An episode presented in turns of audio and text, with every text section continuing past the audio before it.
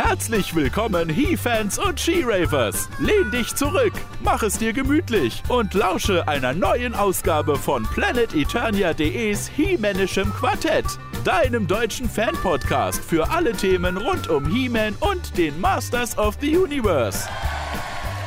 Und hier sind deine Gastgeber. Äh, es war übrigens seit sechsundneunzig. Alles klar. Das Sag war bloß, du hast nebenbei gerade rausgebuddelt. Äh, so ähnlich. Toni ist gerade mit seinem Bluetooth-Headset in den Keller gerannt. Hat er mal ja, gerade wollte ich sagen, ich war schon im Keller.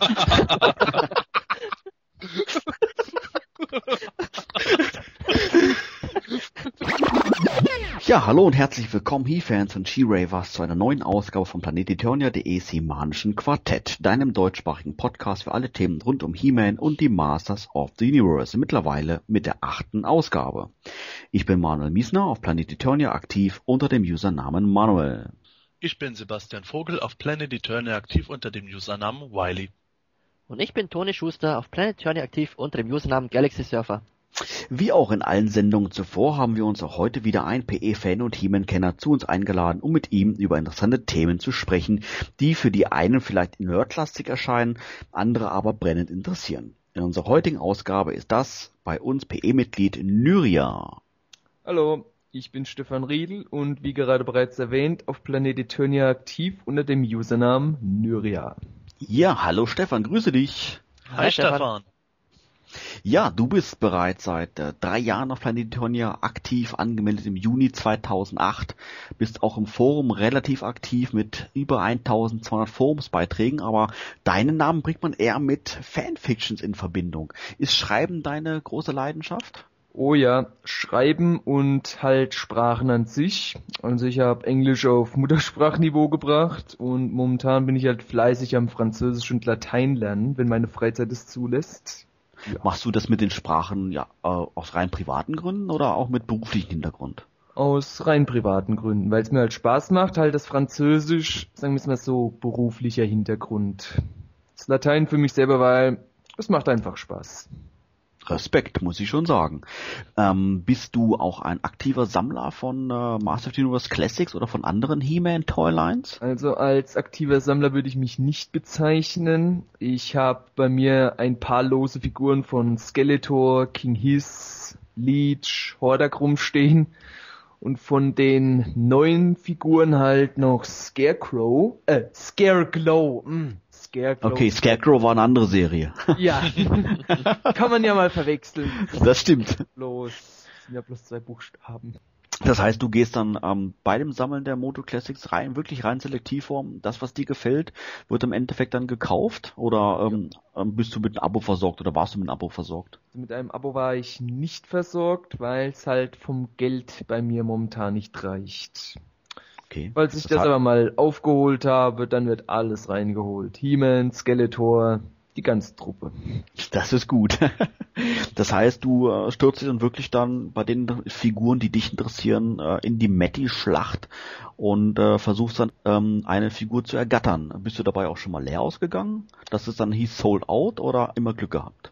Also bei den neuen Figuren nicht. Als ich mal über eBay einen King Hiss, also C zehn ersteigern wollte, da wurde ich komplett überboten. Das hat mich dann schon ein bisschen geärgert. Na gut, C zehn klingt auch preislich, aber auch nicht unbedingt günstig, oder? Das ist ähm, ja halt recht gut erhalten. Das nennt man doch C zehn, oder?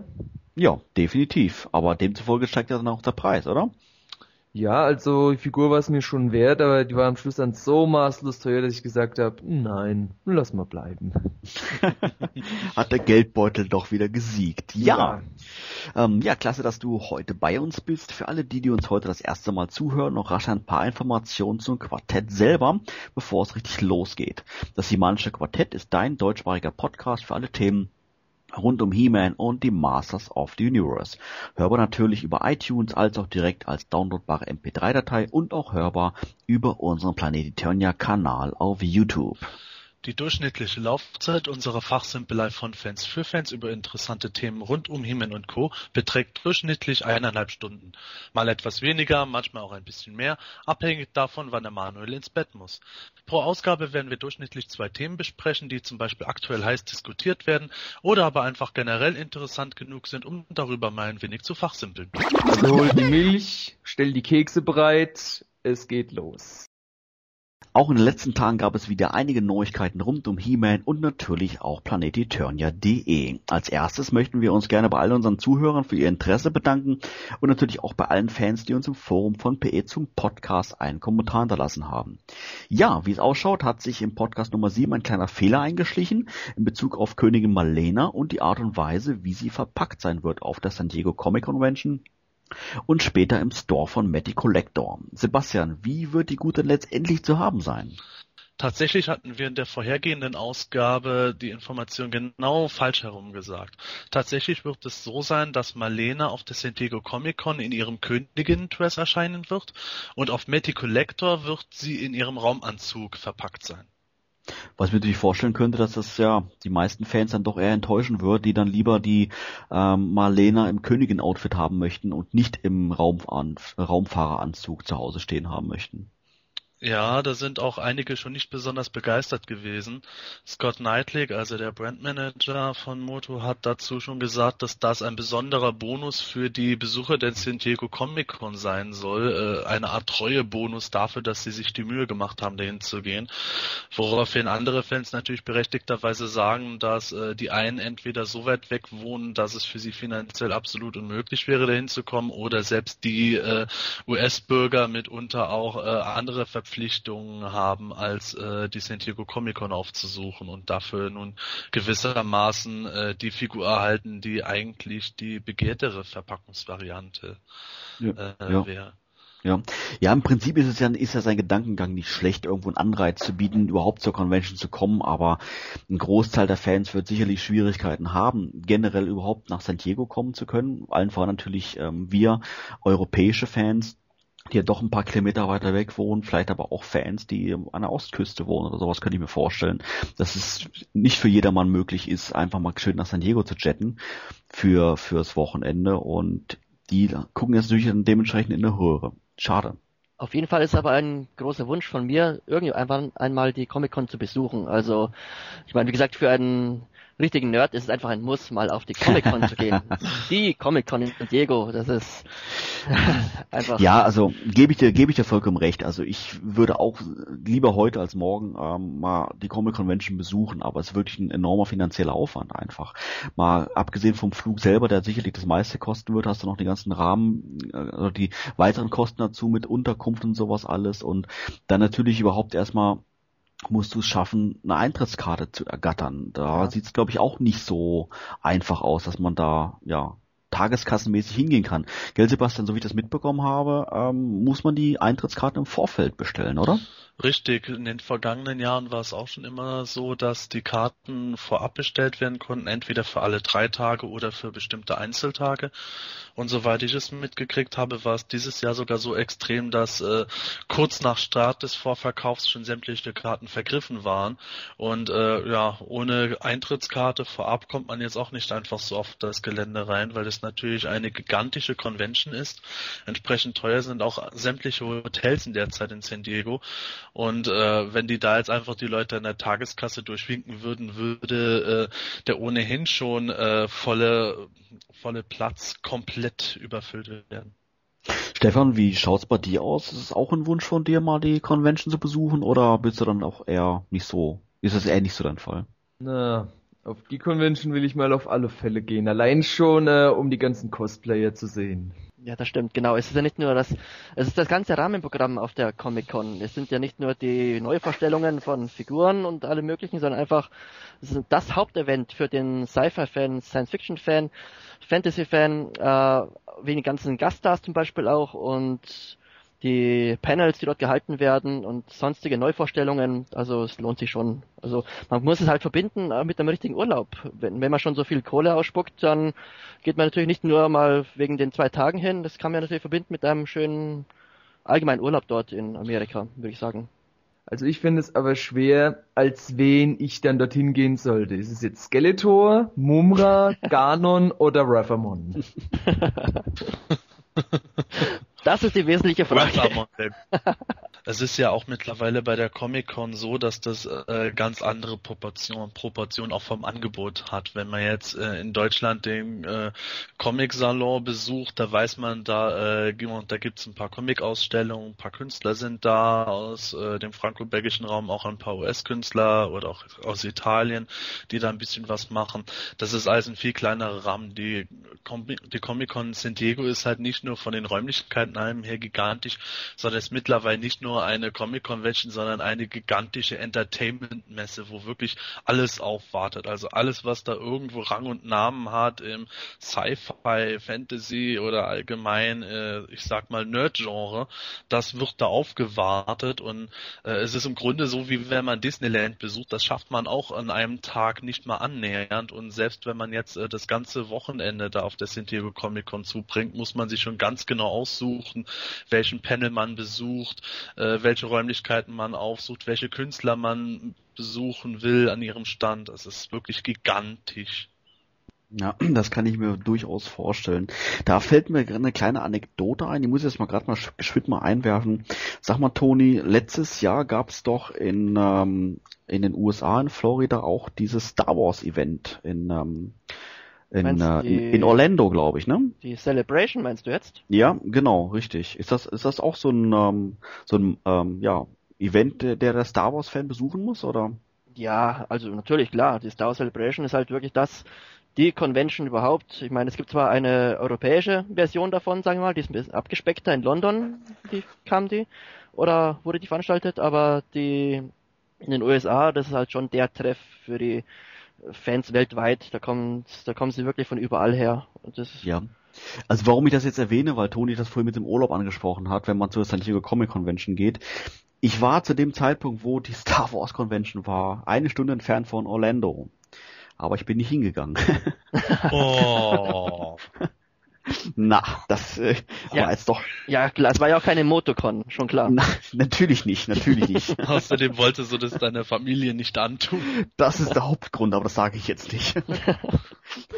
Ich habe meiner Familie gefragt, hey, wie sieht's aus, wollen wir zur Star Wars Convention gehen? Alle schreien ja.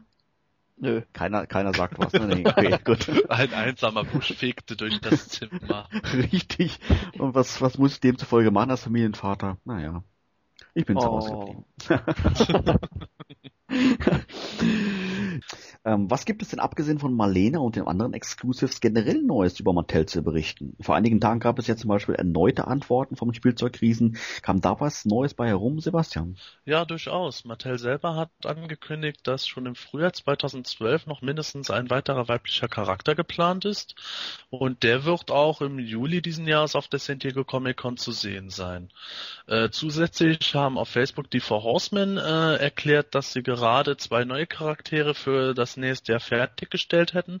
Ein klassischer Charakter und ein ähm, äh, nicht ganz so klassischer Charakter, den es aber ähm, wohl nicht gegeben hat bisher und der wohl auch bei den Fans durchaus Anklang finden sollte. Gibt es da schon irgendwelche Gerüchte, um welche Charaktere es sich da handeln könnte? Jetzt sagen wir mal in Bezug auf die Four Horsemen oder auch auf diesen weiblichen Charakter? Ja, da gibt es natürlich haufenweise Gerüchte. Bei dem weiblichen Charakter ist es halt so, dass sich da natürlich wieder alles auf Princess of Power Charaktere konzentriert. Äh, es steht ja auch für ähm, das letzte Quartal diesen Jahres noch ein weiblicher Charakter aus und ähm, es ist auch, soweit ich gehört habe, so der Fall, dass äh, die Four Horsemen zumindest schon einige Princess of Power Charaktere fertiggestellt haben, von denen halt nur die Frage ist, wann Mattel die auch mal in die Line integriert. Jetzt ist natürlich durch das Polly Pocket drei Pack ganz besonders Glimmer und Froster im Mittelpunkt, weil die beiden halt da zu sehen sind auf der Verpackung. Und ähm, ja, ich habe auch zumindest von Glimmer schon gehört, dass sie eine Weile fertiggestellt war. Also die beiden könnten durchaus die nächsten Popweiber werden. Popweiber. Sagen wir es mal so, einem Dreier mit den beiden wäre ich nicht unbedingt abgeneigt. Oh mein Gott, zu viele Details, zu viele ja. Details. Vor allem zu viel Zweideutigkeit hier. Ich habe noch nicht einmal mit den Spielzeugen angefangen, wenn ihr wisst, was ich meine. uh, ja, ähm, es gibt auch Neuigkeiten in Bezug auf das neue Abonnement für zweitausendzwölf. Ähm, was gibt es denn da Neues zu berichten? Wird das den gleichen Umfang haben, auch, sag ich mal, von den Figuren als auch preislich wie die, äh, wie das Abonnement von zweitausendelf, oder gibt es da Unterschiede? Ja, also vom Umfang her wird es genauso sein. Zwölf Monatsfiguren, vier Quartalsfiguren, vier Large-Scale-Figuren, also Reittiere oder Multipacks, und dann natürlich ein Abo-Exclusive. Ähm, die Änderung betrifft jetzt äh, die Large-Scale-Figuren. Die werden wohl insgesamt etwas teurer werden, äh, wobei da jetzt natürlich auch wieder heftig spekuliert wird, woran's li- woran das liegt. Könnte jetzt tatsächlich vielleicht der äh, länger gerüchtete Granamyr erscheinen, der dann eventuell sechzig Dollar kostet, oder das Star Sisters drei Pack, oder äh, wird es einfach etwas anders verteilt sein. Mal sehen, was da genau draus entsteht. Oh, so ein Granamyr könnte ich mir ziemlich cool vorstellen, wenn er so, ja, entsprechender Größe daherkommt. Macht sie bestimmt ganz gut, oder? Ja, mit Sicherheit. Zumal, je nachdem wie Granamyr umgesetzt wird, äh, in dem Minicomic war Granamyr ja grün, im Filmation-Cartoon aber rot, also könnte man da schon mal einen Repaint später rausbringen, oder man könnte mit einigen Teiletauschen auch andere Drachen im Lauf der Toyline rausbringen. Ist durchaus ein Potenzial, das davon zur Verfügung steht. Wobei ich sagen muss, wenn ich die Wahl hätte, ich würde ja Colossor nehmen als als Large-Scale-Figur. Das wäre, glaube ich, der richtige Burner. Oder Toni, wie siehst du das? Granamyr oder Colossor? Oder hast du aber hörtest du was ganz an, ganz anderen Wunsch? Also ich persönlich würde Granamyr bevorzugen. Oder ja, wenn schon einen anderen, dann eins der besten aus den Teersümpfen. Okay. Stefan, wie sieht's bei dir aus? Hast du da irgendwelche Vorlieben für einen Large-Scale? Large-Scale? Also Granamyr würde mich sehr reizen, weil der Drache hat mir im Cartoon sehr gefallen. Aber Colossor darf man auch nicht verachten. Ich fand den ähm, ich fand den recht lustig. Also von der klassischen äh, Toy-Serie, also Spielzeugserie. Den Colossor oder den Granamyr? Ähm, ja, den Colossor, weil ähm, in der Spielzeugserie gab's ja Granamyr damals nicht. Also wenn der jetzt äh, kommt, dann dürfte das ja eine komplett neue Figur sein. Also wo es bisher ähm, noch nie gab. Naja, Colossor gab's ja auch nicht in der alten Toyline. Den gab's ja auch nur im Zeichentrick. Dann verwechsel ich das wohl gerade mit ähm, mit Typer, mit Ty noch irgendwas und halt dem anderen Titus, genau. Ja, ja, Titus gibt's ja schon. Nee, der, der Granamyr, äh, Granamyr, habe ich jetzt beinahe gesagt, nee, der Colossor ist ja dieser Steinriese, den Skeletor dank seines äh, genialen Collectors zum Leben erweckt, der dann letztendlich dann Castle Grayskull angreifen soll. Also ah, ein, diese Inka-Statue, ja. So in etwa, okay, ja, könnte man das sagen. Genau. Jetzt ist der Groschen gefallen, danke. Genau, genau. Und der Skeletor nutzt ja dann seinen Collector, um die Maße zu versteinern. Mit jeder versteinerten Charakter oder mit jeder versteinerten Person ähm, lädt er die Energie auf, um Colossor, der, der selber ja aus Stein ist, dann zum Leben zu erwecken. Ich weiß nicht warum, einer meiner Lieblingsfolgen, aber wir wollen nicht so weit ausschweifen. Ich finde ihn letztendlich nur als Large-Scale-Figur cool, weiß aber nicht, ob er genügend, ja, ob er populär genug ist, um irgendwann mal in der Line zu erscheinen. Ich finde es auf alle Fälle cool. Hängt ja vor allen Dingen auch davon ab, ob jetzt tatsächlich das äh, Gerücht sich bestätigt, dass Mattel mittlerweile mit Classic Media einen Deal abgeschlossen hat. Das würde dann heißen, wenn das tatsächlich der Fall ist, wird Mattel äh, endgültig äh, Filmation-Charaktere produzieren können, wozu Colossor zählen würde. Und das könnte dann natürlich auch heißen, dass die äh, für Anfang zweitausendzwölf geplante weibliche Figur eventuell sogar Shadow Weaver sein könnte. Wer weiß, wer weiß. Und da fällt mir doch eine Large-Scale-Figur ein, eine mögliche Daima, der Dämon. Also ja, oh, den finde ich auch nicht schlecht. Der ah, wäre auch nicht schlecht. Ja. Das, das stimmt, wäre das auch eine nette Sache, den zusammen mit einem etwas modifizierten Orko äh, in einem äh, Doppelpack rauszubringen. Also Daimas äh, kleine Version. Stimmt, Stimmt. ja. Richtig. Richtig. Ja, wann werden wir denn, ähm, oder wann, ab wann ist denn dieses Abo zweitausendzwölf, ab wann kann das denn abgeschlossen werden? Ja, das wird äh, wohl relativ zeitgleich mit dem ähm, Panel auf der San Diego Comic Con von Mattel äh, starten. Also so circa am zweiundzwanzigsten Juli sollte es soweit sein und äh, wird dann auch wieder ungefähr zwei Wochen lang laufen, wobei äh, da auch wieder die Chance ist, je nachdem wie zufrieden oder unzufrieden Mattel mit dem äh, abgeschlossenen Abos ist, verlängern die die Laufzeit vielleicht auch nochmal etwas. Was es auch Neues gab in den letzten Tagen, sind äh, neu enthüllte Biografien von äh, Faceless One, Many Faces und Megator. Hat sich da Mattel wieder ein Foxpass erlaubt oder bist du diesmal mit zufrieden, Sebastian? Ja, gut. Ich bin ja allgemein nicht so der große Biografien-Fan von denen. Ähm, ich ergebe mich jetzt nicht den Details. Ich gehe ohnehin in den Reviews immer ausführlich genug drauf ein zur äh, Belustigung oder zum Leidwesen der Leser. Äh, wobei ich aber sagen muss, was äh, für mich herausgestochen hat, ist äh, die Biografie von Megator. Da wird halt dann erklärt, dass ähm, er ähm, in den Fängen des äh, Central Tower, also quasi vom Eternia Place, dem Löwenkopf, äh, gestorben ist.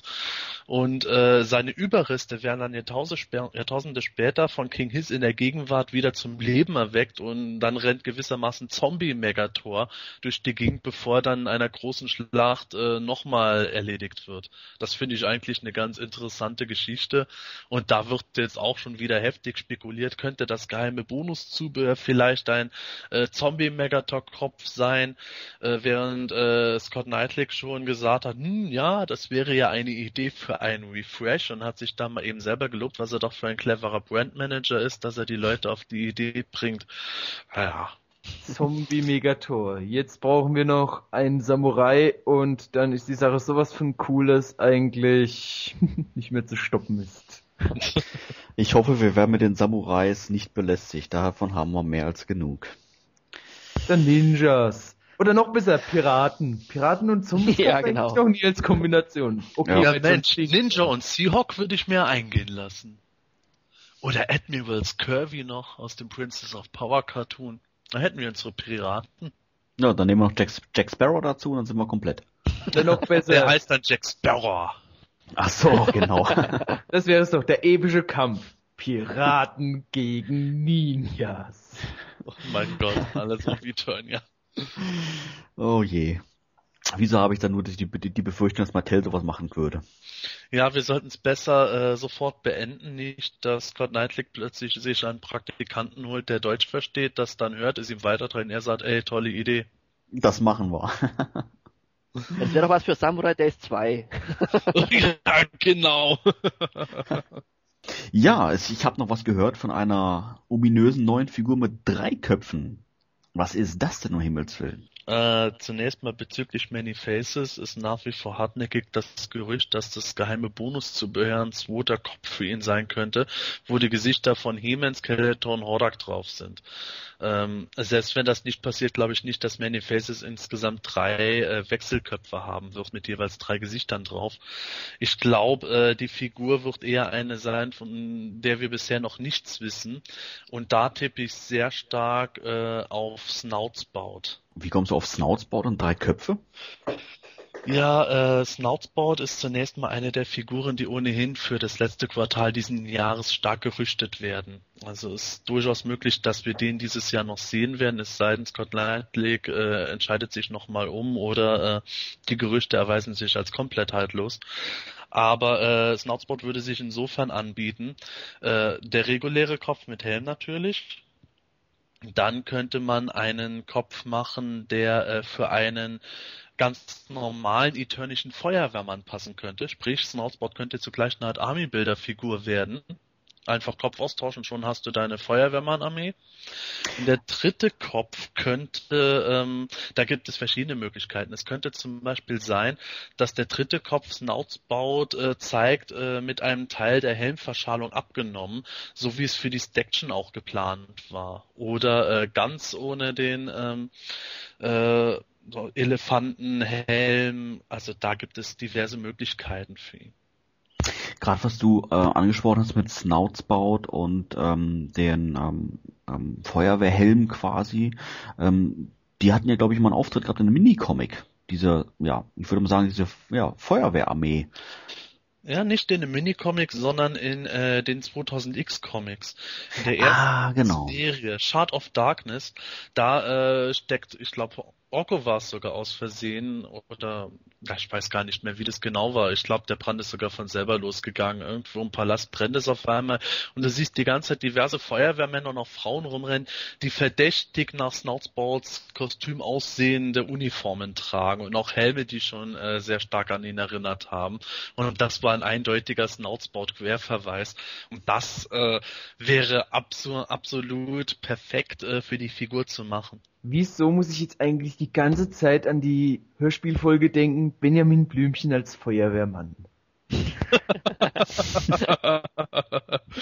die Tut mir leid, das äh, geht mir jetzt die ganze Zeit durch den Kopf, seit ich das gehört habe. Okay, äh, Snoutbout als Feuerwehrmann. Ja, ähm... ich kann mir sehr vorstellen, das speit ja Wasser, aber...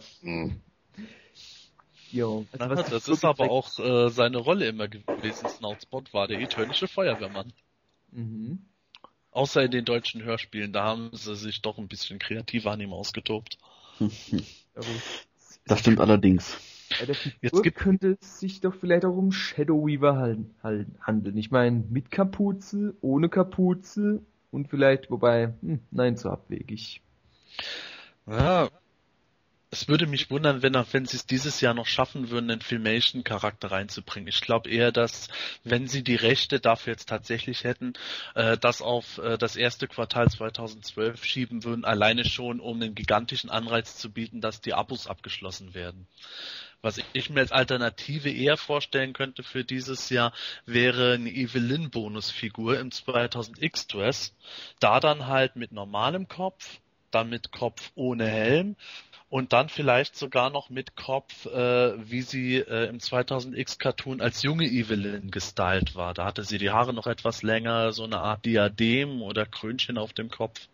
Das wäre auch eine Möglichkeit. Ich hoffe jedenfalls, dass Shadow Weaver eines Tages noch kommt. Das war meine absolute Lieblingsfigur im She-Ra-Cartoon.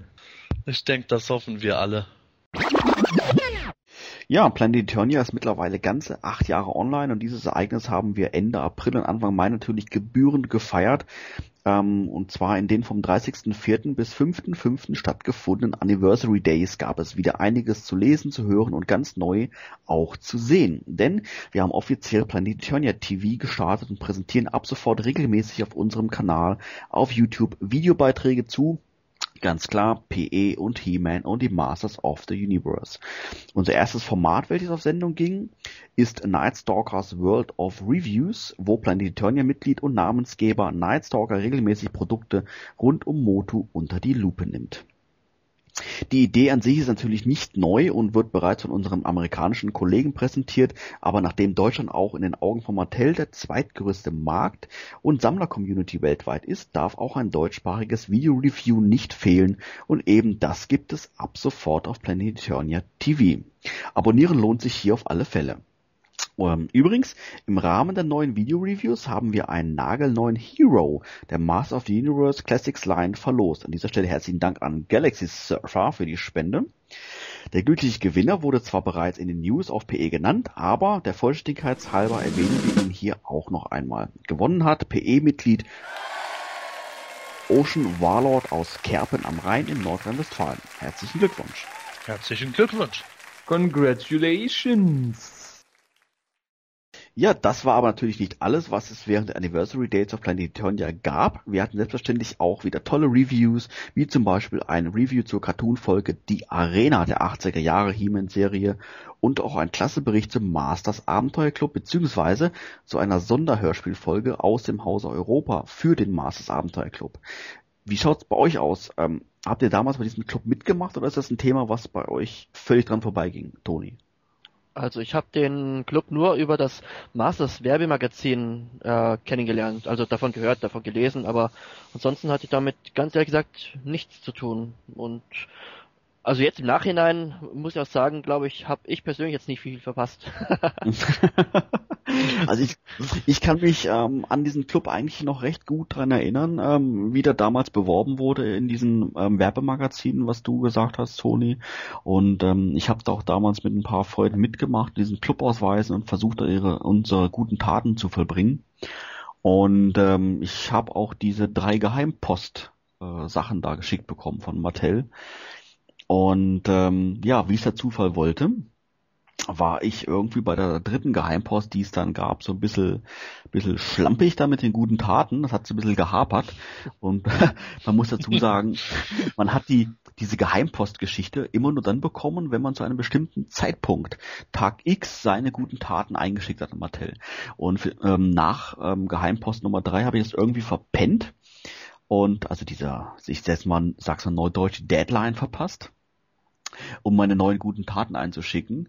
Und das Resultat war, ich habe keine Geheimpost mehr bekommen. Ich war quasi traumatisiert, bis ich als Erwachsener herausgefunden habe, dass sie das sowieso eingestellt haben nach Geheimpost Nummer drei. Aber ich habe jahrelang geglaubt, meine fehlenden guten Taten wären schuld daran. Ja. Und seitdem hast du keine guten Taten mehr begangen, weil du gesagt hast, das lohnt sich eh nicht. Genau so ist es. Genau so ist es.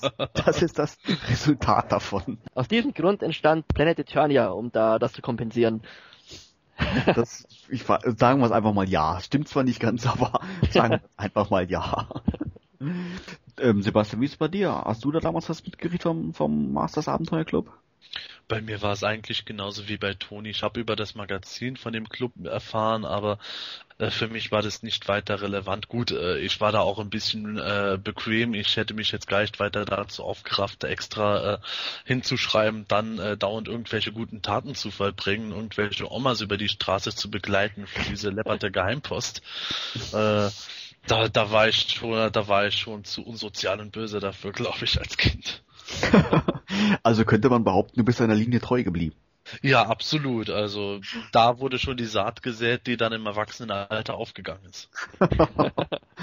Planet Riley, ich höre dir trapsen. Ja, und ein ganz besonderes Schmankerl zu Planet Eternias Geburtstag gab es auch in unserer Comic-Area. Sebastian, erzähl doch mal, was gibt es dort neuerdings zu bestaunen? Ja, wir haben da wirklich ein ganz hübsches Schmankerl mit Unterstützung von Planet Eternia-User Duncan online gestellt. Der hat uns freundlicherweise äh, alle Scans äh, über sämtliche Motu-Berichte geliefert, die damals im berühmten deutschen Toy Hunters Journal Magazin erschienen sind. Äh, das Heft hat maßgeblich dazu beigetragen, dass He-Man und Co. wieder äh, in den Herzen der deutschen Fans äh, bewusst wurden. Damals war die äh, Community ja noch viel kleiner und viele haben durch besonders den großen Hauptbericht in einer Ausgabe erst wieder das Sammeln angefangen. Und da haben wir wirklich alles reingepackt, was es in den Ausgaben gab, von Rare Toy of the Month über die Laserfiguren, die damals für viele zum ersten Mal überhaupt bekannt wurden, äh, über den großen Hauptbericht, äh, eine Art Raritätenliste zu allen erschienenen Figuren und dann noch ausführlichere Berichte zu den ersten drei Serien, die erschienen sind. Also das sind insgesamt, ich glaube, achtunddreißig oder neununddreißig Seiten, wenn ich nicht lüge, vollgepackt mit Motu ohne Ende.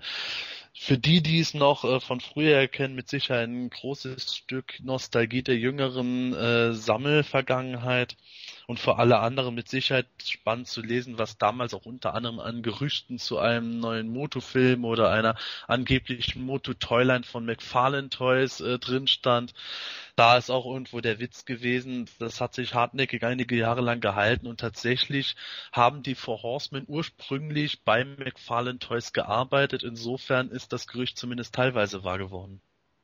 Also ich muss sagen, die ähm, das Toy Hunters Journal, das ist ähm, ja vielleicht wie der Masters Abenteuer Club bei euch irgendwie mir vorbeigegangen. Ich habe da eigentlich auch erst ähm, ja in jüngster Vergangenheit davon erfahren, von diesem deutschsprachigen Magazin. Ich kann mich auch nicht erinnern, dass ich das jemals habe in einem Zeitschriftenladen irgendwo ähm, habe liegen sehen. Und ähm, ja, also ein bisschen schade, dass es natürlich so ein Magazin nicht mehr gibt, aber auf alle Fälle äh, interessante Berichte gibt es dort zu lesen in unserer Comic-Area. Ich hatte ja so. die, das Magazin eigentlich seit Ausgabe eins äh, gekauft und ich war damals echt froh, dass es ein deutschsprachiges Magazin für uns Sammler gab. Und witzigerweise kenne ich ja inzwischen den damaligen Redakteur, Herausgeber, und der hat ja wirklich immer noch, äh, selbst als die die Zeitschrift nicht mehr erschien, hat er immer noch monatelang oder jahrelang danach gesagt, ja doch, die nächste Ausgabe erscheint noch. Er hat ja äh, die... die Rohfassung sozusagen zu Hause, die kommt schon noch. Also gewissermaßen so wie früher die Kinder, ich habe einen Darius oder eine Marlena zu Hause, die bringe ja. ich euch mal mit. Naja, also ich war für den Abenteurerclub und auch was das Treuhandermagazin angeht, da war ich zu jung. Als ich ähm, mal das Bewusstsein hatte, dann war, da waren schon die Turtles da und da war eigentlich nicht so viel. Toni, ähm, wann ist denn das erste Magazin erschienen? Oh, Moment, da muss ich überlegen. Das war etwa, glaube ich, siebenundneunzig müsste es sein, oder sogar sechsundneunzig. Okay, also das würde zumindest von daher passen, also das war zumindest meine, meine motulose Zeit, die ja erst ähm, um die zweitausend rum angefangen hat, mhm. also dass ich dann da an sich nichts von mitbekommen habe. Schade, ein bisschen ärgerlich, aber gut, man kann ja alles haben. Ja. Jetzt kannst du es ja online nachlesen. Jetzt kann ich zumindest die Motu-Berichte online nachlesen. Da, da stimme ich dir auf alle Fälle mal zu. Stefan, hast du ähm, das Toylanders Journal selektive Ausgaben zu Hause oder ist, ist das, was wir in der Comic-Area haben, auch gänzlich neu für dich? Also das ist gänzlich neu für mich. Die zweiunddreißig Seiten finde ich richtig klasse, dass man die jetzt halt auf P E durchlesen kann. Ich bin allerdings noch nicht dazu gekommen, werde es aber, denke ich, demnächst nachholen. Lohnt sich auf alle Fälle. Oh ja. Interessierst du dich für tolle Fanarts, Customs und andere Fanprojekte? Heute möchten wir dir die gesammelten Werke von Planet Eternia-Member Demos vorstellen. Wer schon länger auf P E unterwegs ist, dem ist bestimmt schon die eine oder andere Zeichnung von ihm aufgefallen. Besonders seine Darstellungen bekannter Szenen aus den beliebten Europa-Hörspielen sind äußerst gelungen und immer wieder einen Blick wert. Überzeugt euch selbst. Um sie dir anzusehen, gehst du am besten über die P E-Visitenkarte von Demos. Dorthin gelangst du durch den Klick auf die Rubrik Community in der oberen Menüzeile und gehst anschließend in der unteren Menüzeile auf Fans. Unter Fans weltweit klickst du dich durch von Europa über Deutschland bis zu Niedersachsen und suchst unter dem Buchstaben D nach dem Namen Demos. Auf seiner Visitenkarte geht's direkt zu den Fanarts. Nicht nur die Masters of the Universe an sich waren und sind legendär, sondern ebenso auch ihre nahezu einmaliges Boxart, sprich das Design und die Bemalung der Verpackung. Besonders in den achtziger Jahren wurde dies auf eine Art und Weise zelebriert wie selten zuvor und all diese Mini-Kunstwerke genießen auch heute noch eine hohe Beliebtheit bei der Fangemeinde. Wie war das eigentlich so bei euch früher? Ähm, war euch das Aussehen der Verpackung wichtig? Ähm, hat sie letztendlich vielleicht auch zum Kauf angeregt? Oder habt ihr eigentlich gar nicht darauf geachtet, weil ihr genau wusstet, das und das Fahrzeug möchte ich haben, egal wie die Verpackung letztendlich aussieht, Toni? Also ich habe da sehr drauf geachtet. Also das war für mich einfach, das hat zum Moto-Feeling dazugehört einfach. Dieses, diese super Boxart oder die Cardbacks, wenn ich mir die schon angeschaut habe, das ganze Aussehen, das war schon ein Kaufanreiz auch. Das hab Danach bin ich oft bei meiner Kaufentscheidung gegangen, ob ich mir jetzt das Teil hole, das Fahrzeug oder was immer es auch war, und habe mich einfach von den Bildern überzeugen lassen. Und ich habe mir auch die die Boxen immer aufgehoben. Ich muss sagen, das habe ich auch gemacht. Also ähm, bei mir war es jetzt so, ich habe relativ viele ähm, Figuren und auch Fahrzeuge damals gebraucht ähm, gekauft von meinem ähm, von meinen Schulkameraden damals, wo der das Interesse verloren hat. Aber die Fahrzeuge, die ich mir dann im Endeffekt dann bekommen habe zu Weihnachten oder auch selber gekauft habe, da habe ich mir auch die Ver- Verpackung großteils aufgehoben. Und ich habe auch heute noch meine Naja, Verpackung wäre jetzt falsch, falsch äh, zu viel zu, zu viel gesagt, aber zumindest mal das Boxart von meiner Eternia-Box nach wie vor aufgehoben, hab's mir gerahmt und hängt hinter mir an der Wand.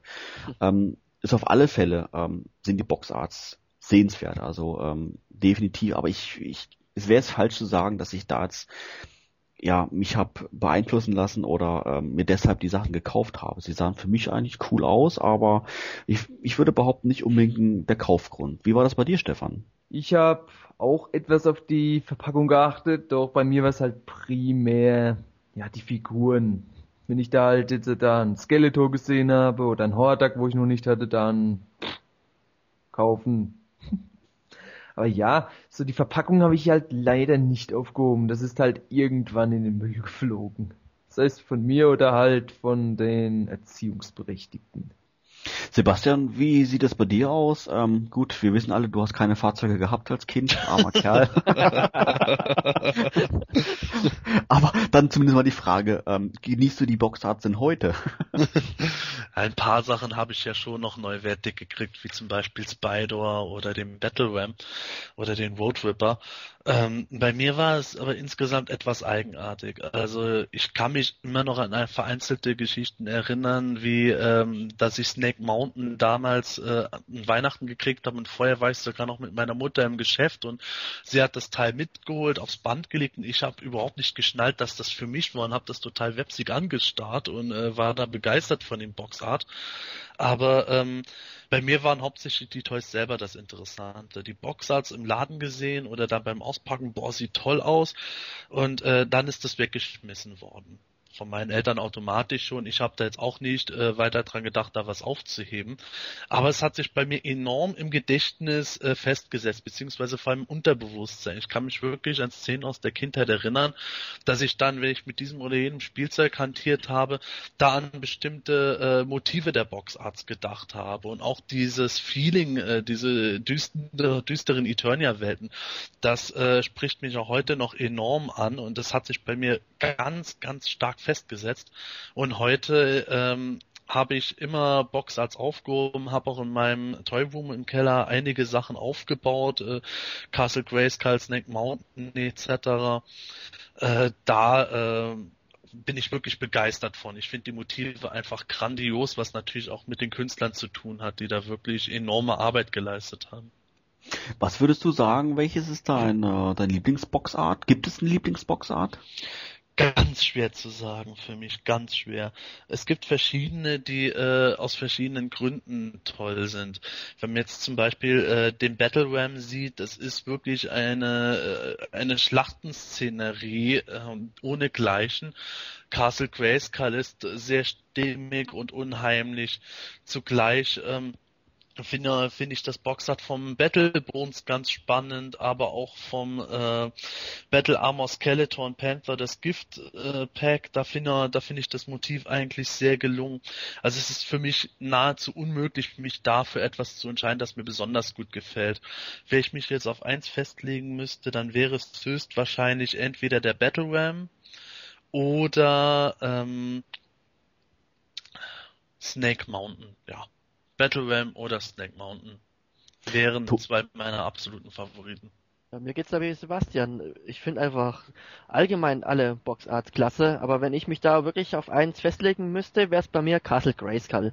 Also, um das mal klarzustellen, es war jetzt nicht nur äh, die Boxart, das mich jetzt zum Kauf überredet hat, es war natürlich auch das jeweilige Produkt, also in dem Fall Castle Grayskull, weil es eben die Burg der Zeitlosen, die hat mich schon immer fasziniert, aber wenn ich diese Box gesehen habe im Laden, wie sie da oben stand im Regal, das hat, das war einfach so beeindruckend, wirklich gewaltig, ich meine, man sieht als Kind immer alles mit anderen Augen, da ist alles, und wenn es dann oben noch so dasteht, dann thront das über einem sozusagen und dieses Bild hat mich halt einfach wirklich umgehauen. Und als ich es dann zu Weihnachten bekommen habe, das war einfach das höchste aller Gefühle. Und bis heute, ich habe die Box ja immer noch hier bei mir stehen. Es ist die Originalbox und die bleibt immer bei mir die Nummer eins. Die, die Frontansicht von der Box mit, wo Castle Grayskull zu sehen ist, die habe ich auch noch bei mir. Allerdings das Drumherum nicht mehr. Ich habe mir das als Kind damals immer ausgeschnippelt. Diese, ja, das Hauptboxart quasi, genauso wie ich es von diesen Actionbildern gemacht habe, auf der Kartenrückseite der Figuren, da habe ich auch noch bestimmt ähm, vierzig, fünfzig Stück hier rumfliegen. Aber halt die Gesamtverpackung habe ich so eigentlich jetzt, eigentlich jetzt nicht mehr da. Und wie gesagt, auch von meinen, von meinen Eternia jetzt nicht. Ich finde es interessant, ähm, was einem beim genauen Betrachten der Boxarts auffällt, dass dann doch hier und da sich so einige, ja sogar schon lustige Fehler eingeschlichen haben, wo ich mich dann oft schon gefragt habe, war das bei den Zeichnern damals vielleicht so wie im Hause Europa, dass man da die Zeichner mit minimalen ähm, Informationen ausgestattet hat, dass solche Fehler passieren oder ähm, ja, war es einfach nur ja ein Zufall? wie beispielsweise jetzt bei den Tower Tools, wie man He-Man da ähm, hochklettern sieht und im Hintergrund sieht man unten Prinz Adam quasi mit dem Schwert rumlaufen. Oder ähm, auf der Verpackung von ähm, vom He-Man Battlecat Two-Pack, dass dort ähm, Skeletor und ich glaube Beastman waren es, mit äh, mit auf anderen Battlecats angereitet kommen. Ist da über solche Details irgendwas bekannt, ähm, Sebastian? Zum Teil ist es wirklich so gewesen, dass die Zeichner oder Künstler äh, gar keine näheren Details wussten und sich das selber etwas über, zurecht überlegt haben oder auch mal was verwechselt haben. Ähm, es ist bei Battlecat äh, auch wahrscheinlich auch durchaus möglich oder wahrscheinlich, dass Battlecat nicht als speziell He-Mans Reittier unbedingt äh, ursprünglich konzipiert war, sondern zum Zeitpunkt, als das Gemälde gemacht wurde, wirklich so gedacht war, äh, dass man äh, diverse Battlecats kaufen könnte und äh, die sind dann einfach wie eine Herde Pferde auf der Prärie für jeden äh, zugänglich.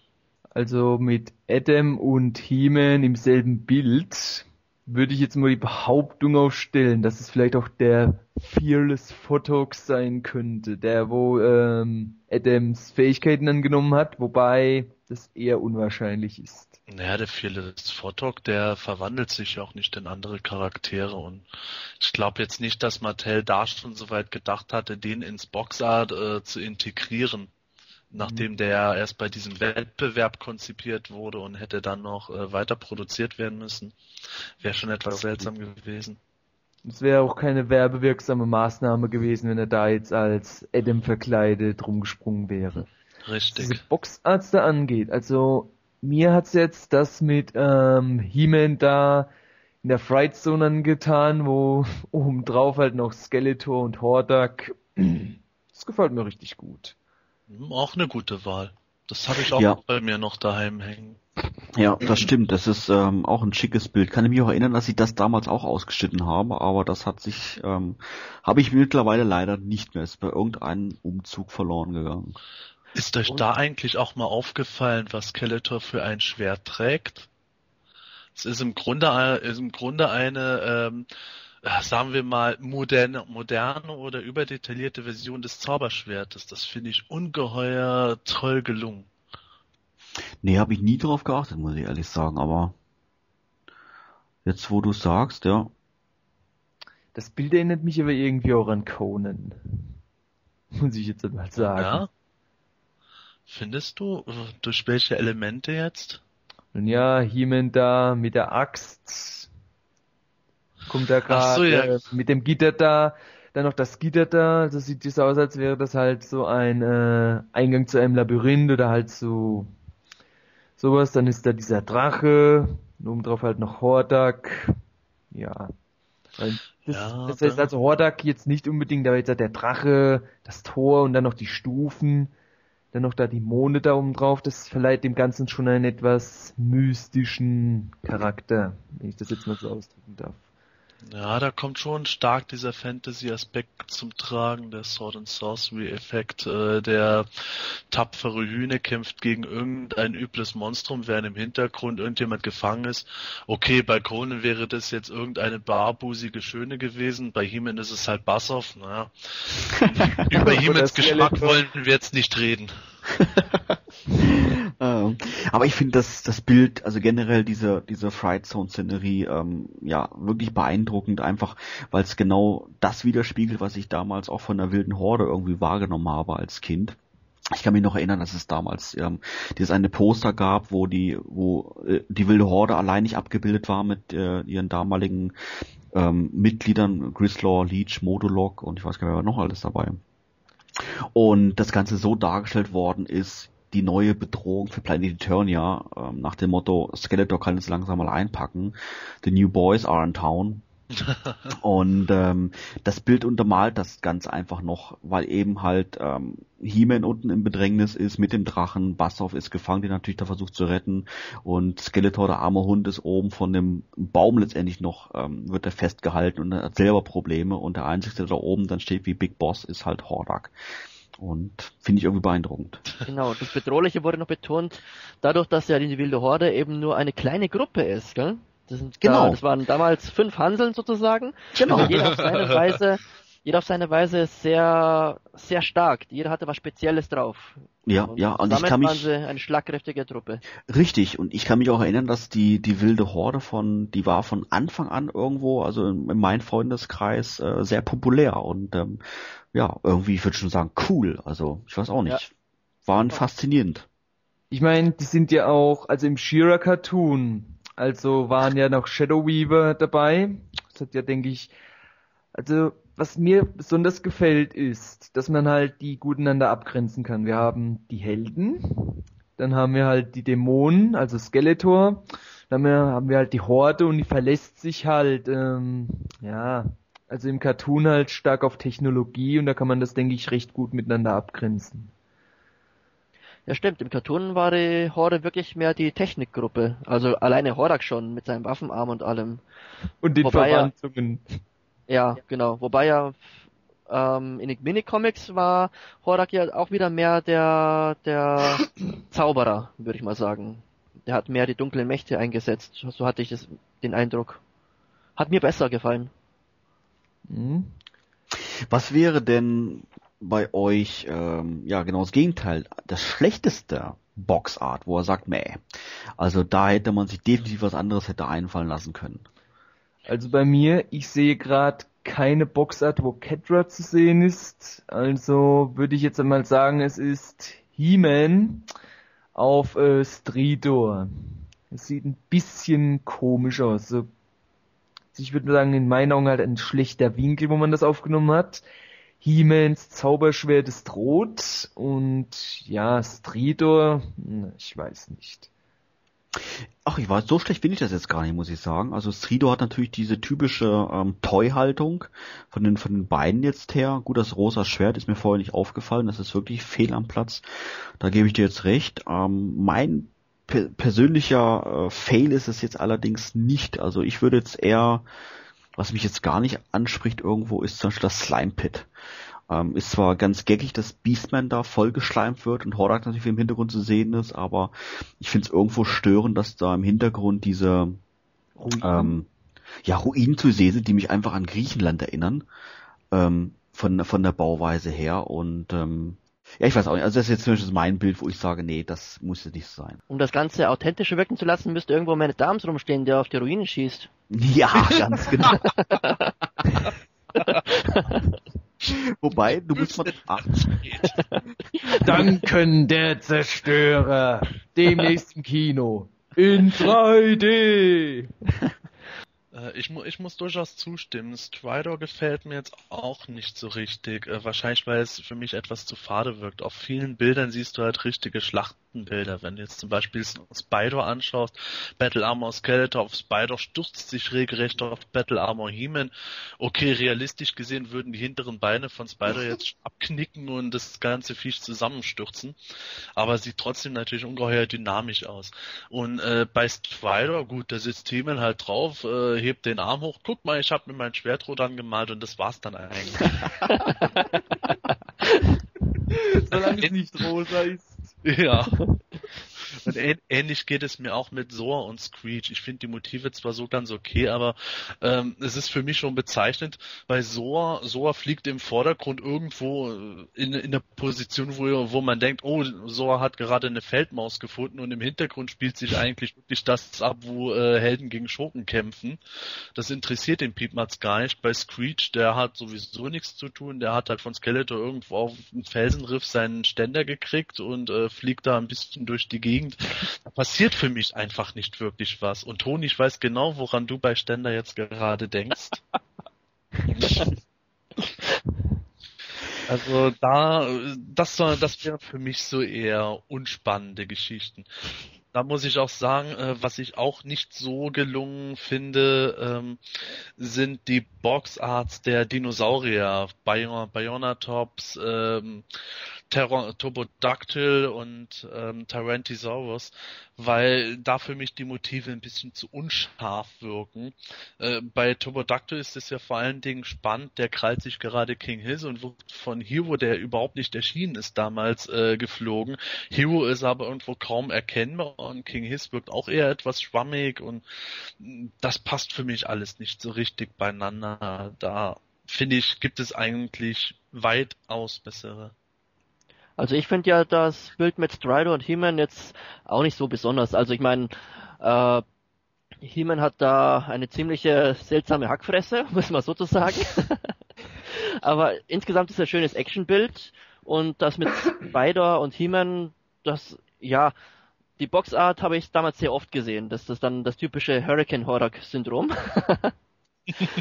äh, aber was ich am langweiligsten fand oder noch finde, ist das mit He-Man und den Tower-Tools. Weil das, ich weiß nicht, da hängt er halt oben und irgendwie ist das so nichtssagend. Das fand ich immer sehr langweilig.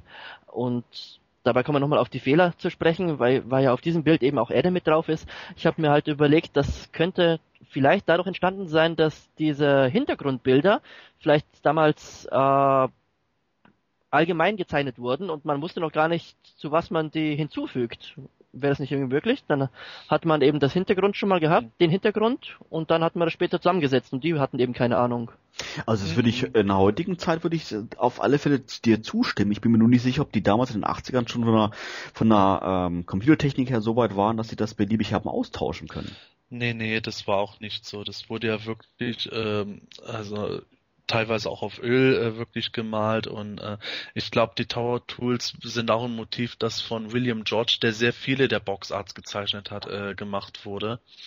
Und ähm, die haben das wirklich dann durchgehend gemacht. Also es muss wirklich eher ein allgemeiner Fehler gewesen sein. Es kann durchaus sein, dass in der frühen Konzeption er vielleicht sich ein paar Charaktere skizziert hat und äh, dann war entweder noch nicht klar, ob He-Man in den Tower Tools sitzt oder unten Adam mit äh, Schwert und Schild steht, und dann am Am Ende hat er es äh, schnell äh, verfeinert und dabei ist das durchgerutscht.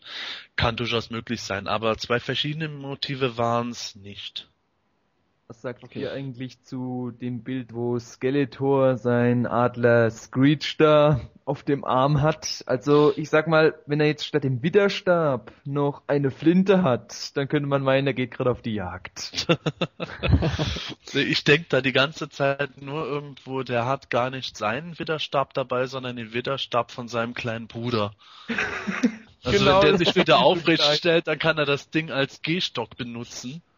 Das ist ja so ein kleines Dingelchen. Oh, He-Man, hier, mein Widerstab für dich. Das ist dein Widerstab. Ich hab doch immer gewusst, dass du einen ganz kleinen hast. Ja, für unsere Zuschauer natürlich, die jetzt die Boxarts hier leider nicht sehen können. Ähm, Gerade geht um das Boxart von Skeletor und Screech, ähm, wie Skeletor quasi auf dem Felsvorsprung steht und nach unten linst, während Screech ja kurz davor ist, irgendwie abzuheben und er in der Hand, oder Skeletor in der Hand seinen Widerstab hält, der von einer, vom Größenverhältnis her, ja, wie Sebastian sagt, deutlich zu klein ist. Ähm, Sebastian, mich wundert, dass du das Boxart von Monstreet nicht erwähnt hast. Wie kommt das eigentlich? Ja, also weil mir das auch nicht so gut gefällt. Das äh, jetzt weniger wegen Monstreet, sondern wegen meinem All-Time Least Favorite Sy-Klone. Ja, aber genau, das musste doch gefallen. Da kriegt er mal richtig einen aufs Brett. Ja, also äh, ich finde das Motiv jetzt nicht schlecht. Ich habe jetzt auch kein Problem damit, dass Cyclone da äh, durch die Mangel genommen wird. Tatsächlich habe ich äh, meine Toystat auch genauso aufgebaut, dass Cyclone von Monstreat geplättet wird. Aber mh, ich weiß nicht, für, für mich ist das Motiv so okay, Mittelmaß und wie... Das sagt mir jetzt einfach nicht viel. Ich finde es ein bisschen komisch, wie Roboter da irgendwo in der Position steht, als müsste er eigentlich schon auf dem Boden liegen. Also wie der äh, den Kampf gegen die Schwerkraft triumphal gewinnt, mein Respekt. Und He-Man steht auch da und denkt sich, na, ich lasse ich lass jetzt meine Damen und Cyclone noch ein bisschen kreisen, die sollen auch ihren Spaß haben, ey, ich äh, mal zuschlage und das Ding äh, stoppe. Also irgendwie ist das für mich nicht so ganz rund. Ja, ich habe es eigentlich eher nur gemünzt, gerade wegen deinem All-Time-Favorite. Was äh, aber ein bisschen komisch ist, weil Cyclone dreht sich jo äh, im Kreis, wenn er so zum Angriff ansitzt, und hier wird er halt durch den Kreis gewirbelt. Das müsste ihm eigentlich doch gar nichts ausmachen von Mund. Ja, das stimmt eigentlich. Ja, interessanter, interessanter Punkt. Da sagt man halt, Cyclone hat den Dreh raus. Ja. Da habe ich noch nie dran gedacht. Hordak steht zwanzig Meter entfernt. Ah, den zeige ich und zeige so langweilig. Na, wahrscheinlich sagt Cyclone gerade, nochmal, nochmal. Ja. Wie das Baby oh, aus die Dinos. Hordak, du hast genau den Falschen erwischt. Oh, no. Genau, so viel. Solange er nicht Ketra schickt. Oh. Herrlich, du. Was ich ein bisschen, ähm, ja, fast schon witzig finde, ist das Boxart von, ähm, vom Talonfighter. Ähm, ich finde irgendwo die, ähm, die Darstellung, wie He-Man und, und Teela da drin hocken, ähm, das sieht unheimlich eng aus in diesem Fahrzeug. Ich meine, ist es letztendlich ja auch, aber, ähm, ich weiß auch nicht, irgendwie ein bisschen, bisschen, bisschen seltsam, wobei ich jetzt auf, beim genauen Hin, Hinschauen fast schon sagen würde, dass der Talonfighter ja aussieht wie eine Fotografie und der Hintergrund gemalt. Ja, kann durchaus sein, dass der Künstler da äh, den leibhaftigen Talonfighter oder zumindest ein Foto davon zur Vorlage hat und hat das relativ äh, gut äh, abgemalt.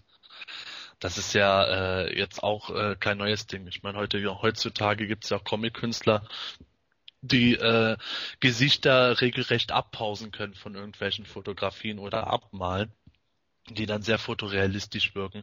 Das ist beim Talonfighter durchaus möglich und ich denke mal, bei den meisten Fahrzeugen wird es auch so gewesen sein, dass die äh, Fotos oder den oder Prototypen oder äh, Produktionsexemplare da zur Hand hatten, um daraus was zu malen. Ansonsten wäre das ja äh, von reinen Skizzierung oder so gar nicht so exakt möglich, wie man es auch äh, beispielsweise beim Dragon Walker sieht.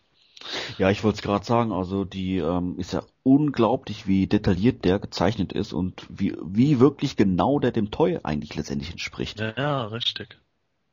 Beim Talonfighter fällt mir jetzt gerade auf, bei der Boxer zumindest, dass es auch hier so aussieht, als wenn der gar keine Scheiben drin hätte. Also da fällt mir nämlich das Verspiel ein, in dem klar erwähnt wird, dass ja der Talonfighter eine geschlossene Kabine hat, aber genau. Was ist das, wenn da keine Scheiben sind? Also die Wespen würden reinkommen. Wir nehmen den Talonfighter, eine geschlossene Kabine. Ja, ja, super. Und Scheiben? Oh. Ja, ja. Verdammt, wirft, ich wusste, wir haben was vergessen. Und dann wirft Skeletor noch die Honigbomben drauf. Und dann noch ja, genau. Das Gespräch mit Beastman. Die Honigbomben. Ah. Ja, ja. Wenn, ich, wenn ich mir das Boxart auch so anschaue, das sieht auch schon, wie Manuel sagt, irgendwie so komisch aus, wie, da, wie die da zusammengequetscht sind. So Teela im Hintergrund. He-Man, kannst du vielleicht mal den Sitz nach vorne schieben? Nein! Ja, genau. Und, und, so, ähm, oh, He-Man, lass uns kuscheln. Ähm, jo, du meinst. Ja, besser als wenn He-Man hinten sitzen würde. Stell mir vor, hinter He-Man sitzt im Talonfighter Fisto und He-Man ein, ach komisch, was drückt denn da so von dem Sitz heraus und Fisto hinten mit der Faust so. Okay, tiefer können wir jetzt nicht mehr sinken. Ist aber auch eine gute Überleitung zum anderen Boxart, das ich äh, durchaus gelungen finde, nämlich das vom äh, Jitsu Nightstalker Two-Pack, wo äh, beide gegen Fisto losreiten. Das finde ich ungeheuer toll gemacht, sowohl vom Motiv her als auch farblich.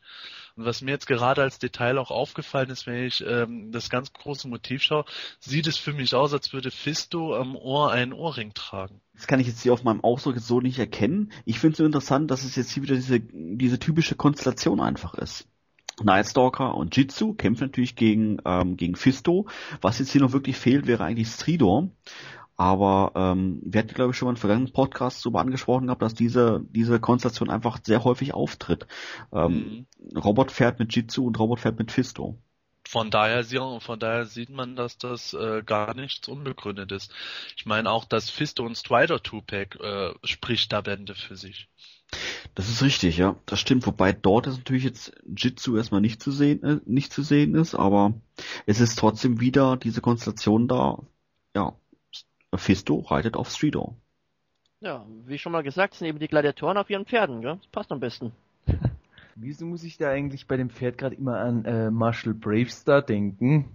Das ist doch ein bisschen... Ja, ist, ist eine gewisse Ähnlichkeit ist natürlich da, dadurch, was natürlich, weil natürlich Stridor auch diesen silbernen Kopf hat und natürlich ähm, thirty thirty natürlich, sag ich mal, komplett silber ist, aber...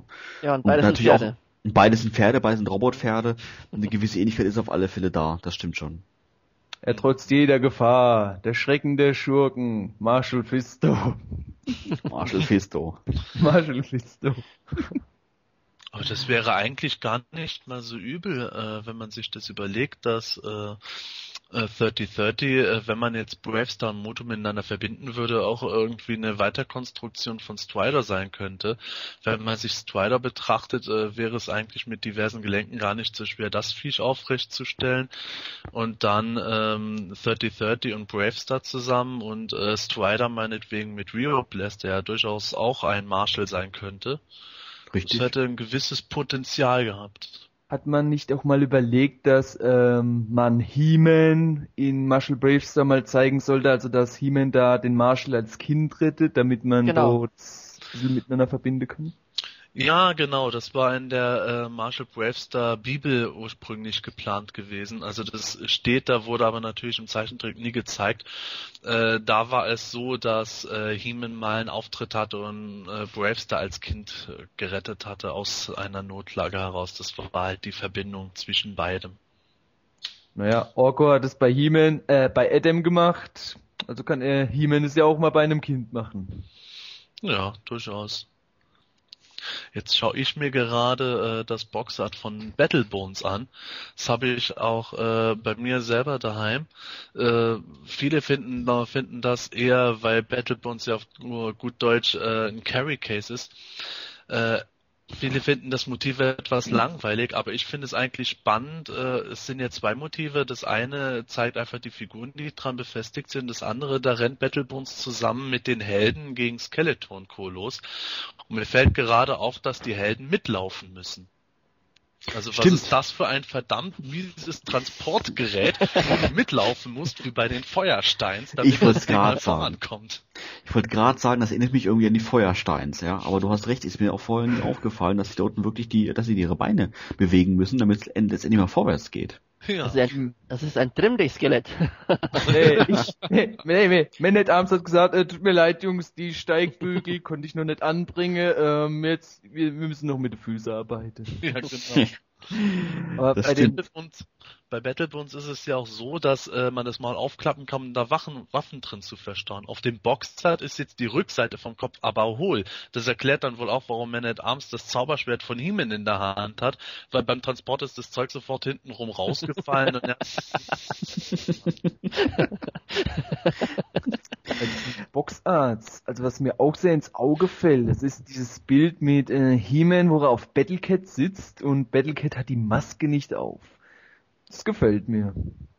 Das ist ein klasse Bild. Wie er dort die Kralle da hebt und so ins Bild schaut, also wow. Team ja. noch Castle Grayskull mit äh, der Sorceress oder Orko. Ja, bei Castle, das ist, das ist gerade spannend äh, für mich an dem Motiv.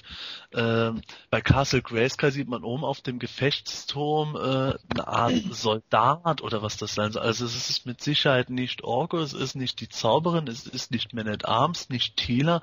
Es erinnert nicht dem Entferntesten an irgendeine Figur und ist auch wirklich so schwammig, dass man jetzt gar nichts Genaues daraus sagen könnte.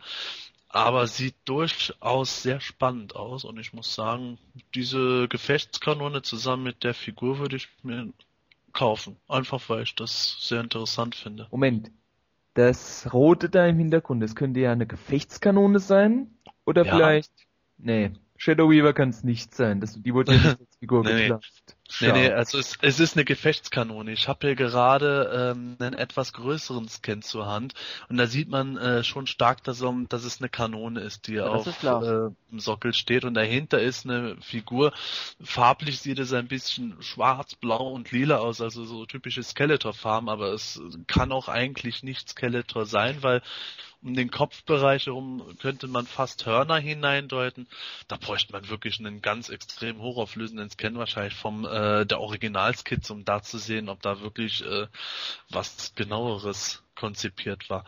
Aber gerade sowas finde ich bei den diversen Boxarts auch immer wieder äh, ganz spannend, wenn dann solche Elemente mit eingeflochten werden, wo man ein bisschen Rätsel raten kann, was das ist oder ob da vielleicht ein, noch ein neuer Charakter äh, zu sehen ist, von dem man eigentlich sonst nichts weiß. Das finde ich da aufregend. Matti bringt dann diese Figur als Exklusivfigur raus. Wetten? Irgendwas Unscheinbares, Unscharfes in Rot, Blau und die sagen, ja, das ist ja auf der Boxart drauf. Das ist der Fantasie des Sammlers überlassen, was das jetzt ist. Aber mhm. was mich beruhigt, wenn Battlecat seine Maske verliert, verliert er nicht seine Gestalt. Ach ja, stimmt, so wie Cat war.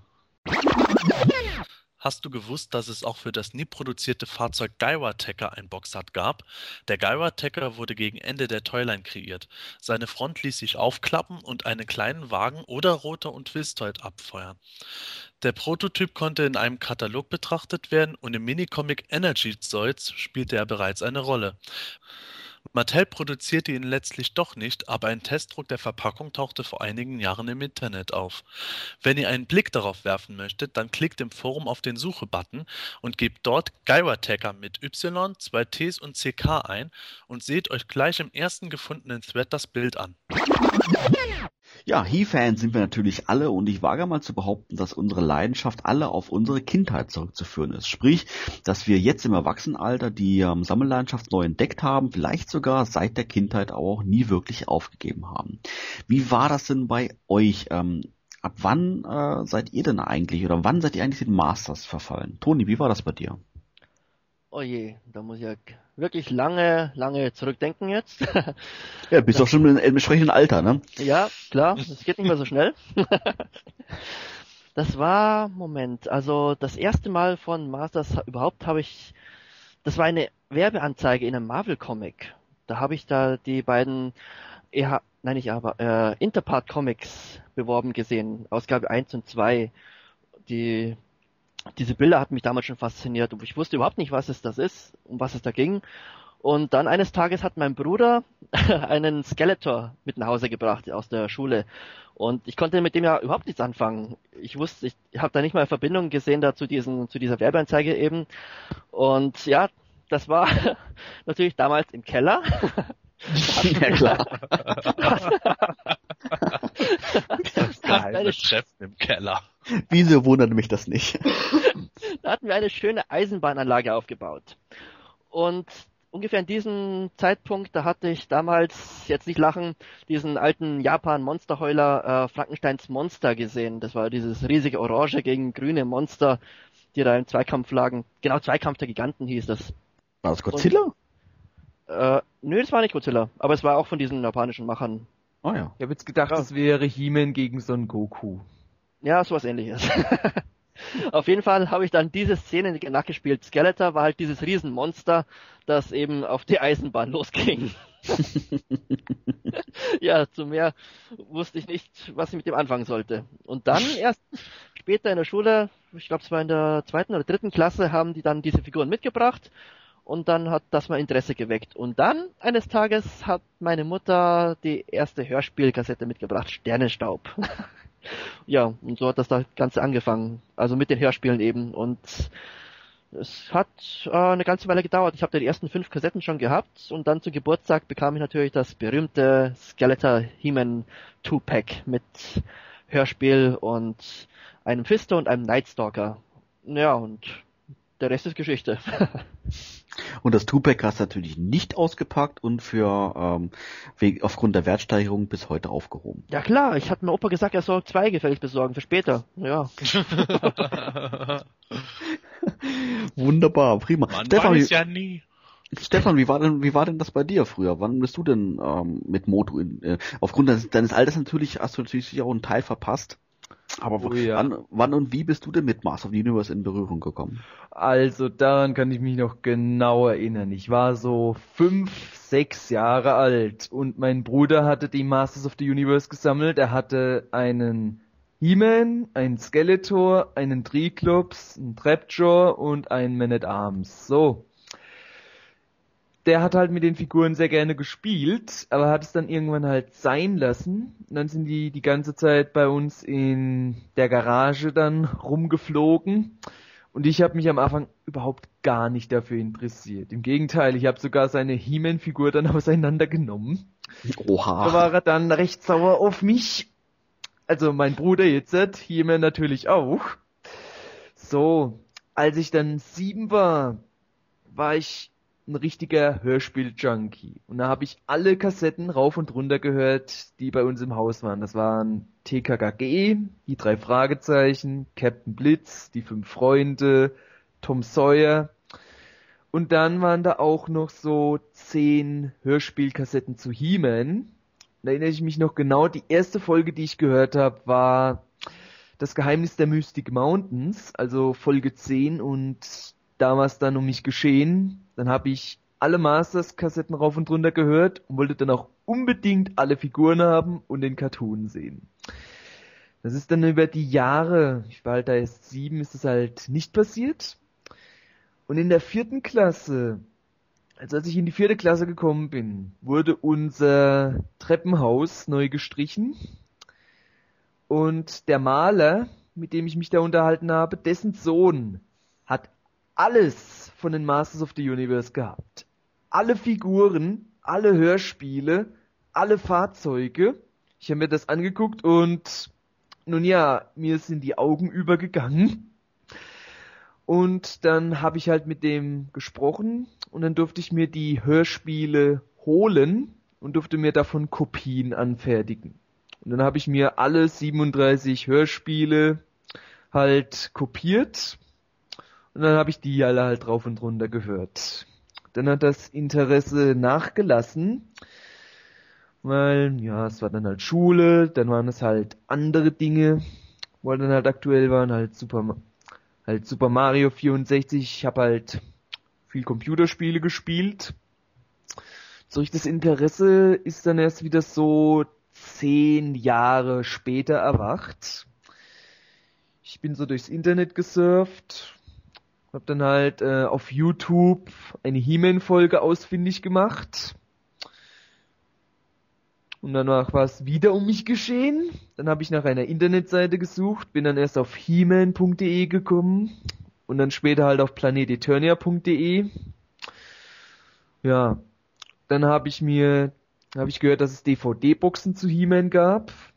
Die habe ich mir dann natürlich alle geholt. Ja. Sebastian, wie sieht's denn bei dir aus? Wann bist du denn mit Motor in Berührung gekommen? Das dürfte so neunzehnhundertfünfundachtzig ungefähr gewesen sein, als das äh, deutsche He-Man Skeletor Two-Pack in den Handel kam.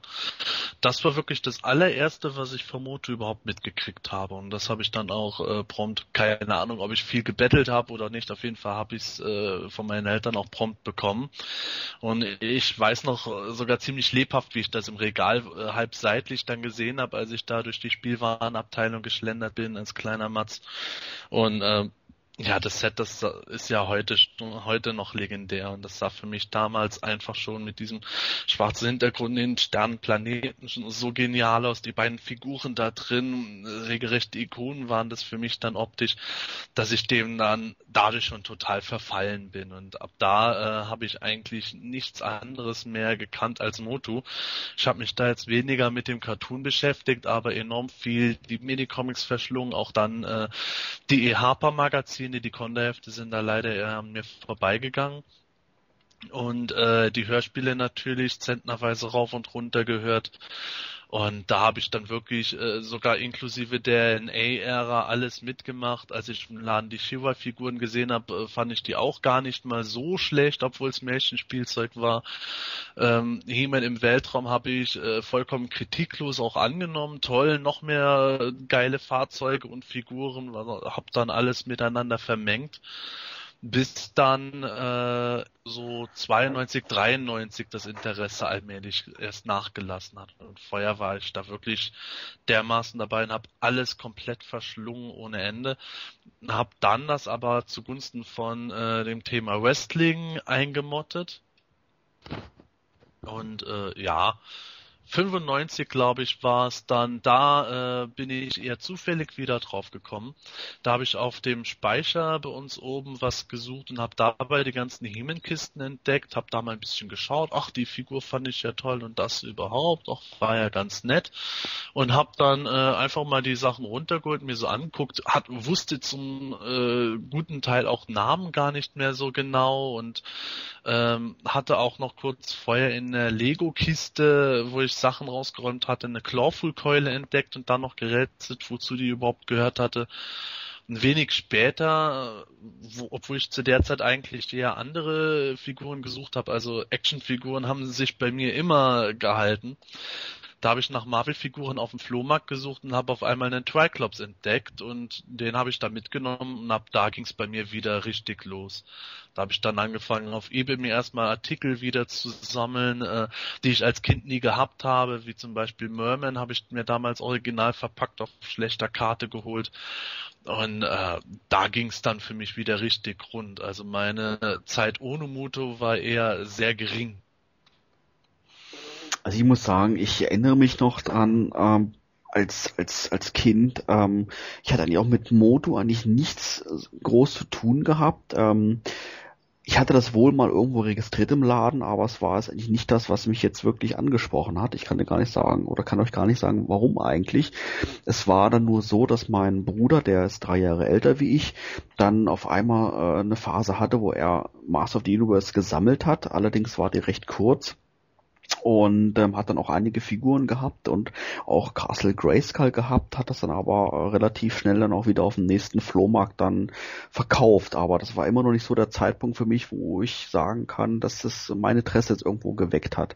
Und ähm, angefangen hat es eigentlich wirklich ähm, an einem Nachmittag, ähm, da war ich krank zu Hause und mein äh, Freund kam dann zu Besuch und äh, wollte mir halt was Gutes tun, hat mir da halt eine Geschichte vorgelesen.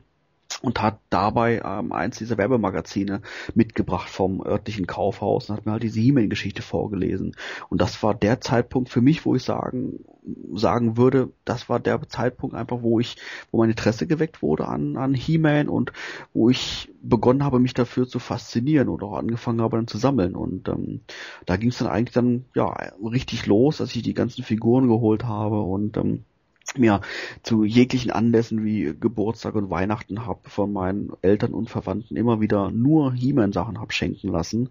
Und ähm, dann zu einem späteren Zeitpunkt, das, das muss schon, ich schätze mal so siebenundachtzig, achtundachtzig rum gewesen sein, ähm, mein damaliger Freund, ein anderer Freund, ähm, auch relativ relativ viel Moto-Sachen hatte, der dann aber gesagt hat, Mensch, er hat keinen Bock mehr drauf, er möchte das ganze Zeug loshaben und hat mir das ja zu Dumpingpreisen quasi verkauft, wie beispielsweise den, ich hatte es mal erwähnt gehabt, den Hörspielkoffer mit dreißig Kassetten drin für dreißig Mark. Ziemlich guter Kurs, wie ich finde. Oh. Und ähm, und auch relativ viele äh, viele Figuren noch ähm, mir günstig überlassen hat, die er ja dann nicht mehr haben wollte. Und ähm, ja, ich habe dann eigentlich gesammelt, bis bis dann ähm, die New Adventures dann rauskamen. Auch die habe ich zum Teil dann noch mitgemacht. Ich kann mich erinnern, dass ich dann auch ähm, He-Man gekauft habe und den Astro Sub gekauft habe und den Bola Jet und wie sie alle hießen. Aber dann für mich der Zeitpunkt war, wo es dann irgendwo nachgelassen hat. Nicht, weil mich die New Adventures jetzt wenig interessiert haben, sondern einfach vom Alter her. Irgendwo dann der Zeitpunkt war, wo man sich dann noch für andere Sachen interessiert hat. Und ähm, das, diese motulose Phase ging dann ja relativ lang eigentlich, bis ich selber Vater wurde. Und ähm, mein Sohn dann im Jahr zweitausend dann seinen dritten Geburtstag dann gefeiert hatte. Und für mich der Zeitpunkt da, wo ich sage, Mensch, ich habe einen Sohn, er wird jetzt drei, der richtige Zeitpunkt, um dass er seine erste Actionfigur bekommt. Und äh, war dann auf der, verzweifelt auf der Suche. Was kann ich ihm denn eigentlich mal Schönes kaufen? Was ist denn wirklich gut? Und bin dann durch diese Kaufhäuser geschlendert und wurde eigentlich nicht richtig fündig, weil ähm, das Einzige, was da irgendwo zum zum Kaufen gab, war Action Man und ähm, hat mich aber persönlich irgendwie auch nie nie gereizt, wo ich gesagt habe, Mensch, das ist cool. Und in dem Zuge kam ich dann auch drauf, Mensch, was war denn bei mir eigentlich cool? Und bin dann auf He-Man gekommen und ähm, kam dann sofort auf den Gedanken, Mensch, He-Man, wir haben jetzt das Jahr zweitausend, ist ewig lange her, du hast das ganze Zeug noch aufgehoben, das muss ich dazu sagen, ich habe nie was verkauft, ich habe alles sauber vertütet mit dem Gedanken, das meinem Sohn später zu schenken. Komplett. Und dann auf einmal kam bei mir so dieser Gedanke, ich muss es, ich muss es ehrlich sogar zugeben, mein Gott, die Sachen sind jetzt bestimmt Tausende von, von Euro wert, die kann ich jetzt alle verchecken und äh, mir was Schickes kaufen. Und war dann doch etwas enttäuscht, dass ich dann bei eBay geguckt habe und die Figuren ja für drei Euro, vier Euro, fünf Euro natürlich lose weggingen. Und damit war mein mein Plan, relativ schnell Millionär zu werden, dahin. leider, leider. Ja, aber der günstige Preis war dann ausschlaggebend dafür, dass ich, dass ich gesagt habe, Mensch, dann kaufe ich meinem Sohn nochmal so ein paar Figuren. dass er damit mal spielen kann, und das habe ich dann auch getan, und ähm, er war dann auch relativ schnell davon begeistert. Aber ich glaube, ich war noch mehr begeistert von der ganzen Geschichte, weil ich es nach ähm, bestimmt fünfzehn Jahren das erste Mal wieder eine He-Man-Figur in der Hand hielt, ähm, als als erst letztendlich dann war. Und ähm, so ging das Ganze dann von von vonstatten, dass ich dann mein, bei meinen Eltern, wo ich dann äh, zu Besuch war, ähm, ja, den Dachboden durchsucht habe, äh, gezielt nach den meinen Master of Universe Kartons, und natürlich auch prompt fündig wurde und alle ins Auto gepackt habe, zu mir nach Hause, und dann erstmal, ja, geschmökert habe, die ganzen Figuren angeguckt habe, versucht habe, aus dem Gedächtnis noch die Zubehörteile zuzuordnen zu den Figuren, was ich natürlich auch nicht mehr alles wusste, aber ab da war dann der, einfach der Zeitpunkt da, wo ich einfach wieder He-Man klasse fand und mehr davon wissen wollte, und äh, dann natürlich auch auf ähm, diversen Webseiten und unterwegs war und irgendwann dann den Schluss gefasst habe, Mensch, ich mache doch mal meine eigene Webseite. Ja, und das war's eigentlich. Hast du im Web gesucht, bist auf Planet Riley gestoßen und hast da was P E gemacht, ja? Ja, genau. So, genau. Ganz genau so war's. Hat also Doktor Riley und den Server Emok besiegt. Mit dem Roundhouse-Span und dem Caligli-Fangschlag. Richtig, richtig. Ja, im Grunde müssen wir dann ja allen Leuten dankbar sein, die damals dafür gesorgt haben, dass die Motopreise so niedrig waren. Sonst äh, gäbe es jetzt kein Planet Eternia. Ja, ich weiß es nicht, wie die, wie das dann verlaufen wäre, aber wäre schon durchaus möglich, muss ich ehrlich sagen, ja. Weil wenn das, wenn, wenn ich dann gesehen hätte, dass, dass eine Leech-Figur fünfundachtzig Euro bringt, eine Lose, hätte ich, glaube ich, mich dazu hinreißen lassen, die Sachen zu verkaufen, weil in dem Moment hatte ich ja einfach diesen Bezug einfach noch nicht wieder da. Die Erinnerung war zwar da, aber mir war es einfach nicht bewusst, wo ich gesagt habe, Mensch, das Zeug darfst du auf keinen Fall hergeben. Du hättest es bereut. Ich hätte es unter Garantie bereut. Ja. Also das bin ich mir tausendprozentig sicher. Und ähm, ja, sag ich mal, Gott sei Dank, die Preise waren niedrig, und ich habe mich eher zum Gegenteil entschlossen, ähm, meinem Sohn eine eigene Sammlung zu kaufen. Vielleicht auch mit dem Hintergedanken, dass er dann meine nicht haben muss, weil ich die jetzt nicht behalten wollte. Aber weil du vorhin erwähnt hast, dass du ja dir hauptsächlich oder eigentlich nur Masters-Sachen gewünscht hast. Bei mir war das ganz genauso. Ich habe mich wirklich auf die Masters konzentriert. Ich wollte gar nichts Absolut. anderes. Weil Absolut. es gab ja noch viele andere Sachen zu spielen. Also klar, vor Masters hatte ich halt auch typischerweise so Playmobil, Lego und so weiter. Aber als ich mit He-Man angefangen hatte, dann wollte ich einfach nichts anderes mehr. Und es gab ja genug davon. Es kamen ja auch immer jedes Jahr neue Sachen heraus. Und Richtig. deswegen, ich habe ich hab mir nur Masters gewünscht. Geburtstag, Weihnachten, auch Ostern. Ich wollte Alles. nur das. Ganz und genau. deswegen hat es mich auch tierisch angenervt, als dann meine damaligen Spielkameraden anfingen, eben mit Turtles zum Beispiel. Turtles oder Transformers oder irgendwie sowas. Das fand ich einfach eben nicht so prickelnd, sagen wir mal. Hat mich eher gelangweilt, und ich wollt, bin halt bei den Masters geblieben, während die anderen halt dann irgendwie auf die Turtles umgestiegen sind. Und ja, das, weil ich ja vorhin gemeint habe, dass ich ja mein mein, dass sich mein Motobild durch die Hörspiele und vor allem auch durch die Minicomics geprägt hat.